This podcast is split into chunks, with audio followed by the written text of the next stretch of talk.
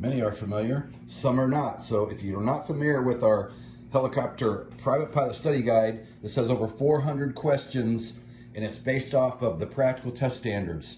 Our operations manager, Brian Rutledge, spent three months putting this together, thinking of everything he could think of you could be asked on a private pilot check ride. We built it in spiral bound because if you're in aviation, you know you get paperback books. They don't lay flat on the table. So we did this in spiral bound on purpose. I want to show you the tabs. This is on sale, 50% right now. You got certificates and documents. You got airworthiness requirements. You got weather information. You got cross country, airspace, performance limitations, operation of systems, general aerodynamics, and aeromedical factors. On sale now, hogsstudyguide.com. We made it simple, hogsstudyguide.com.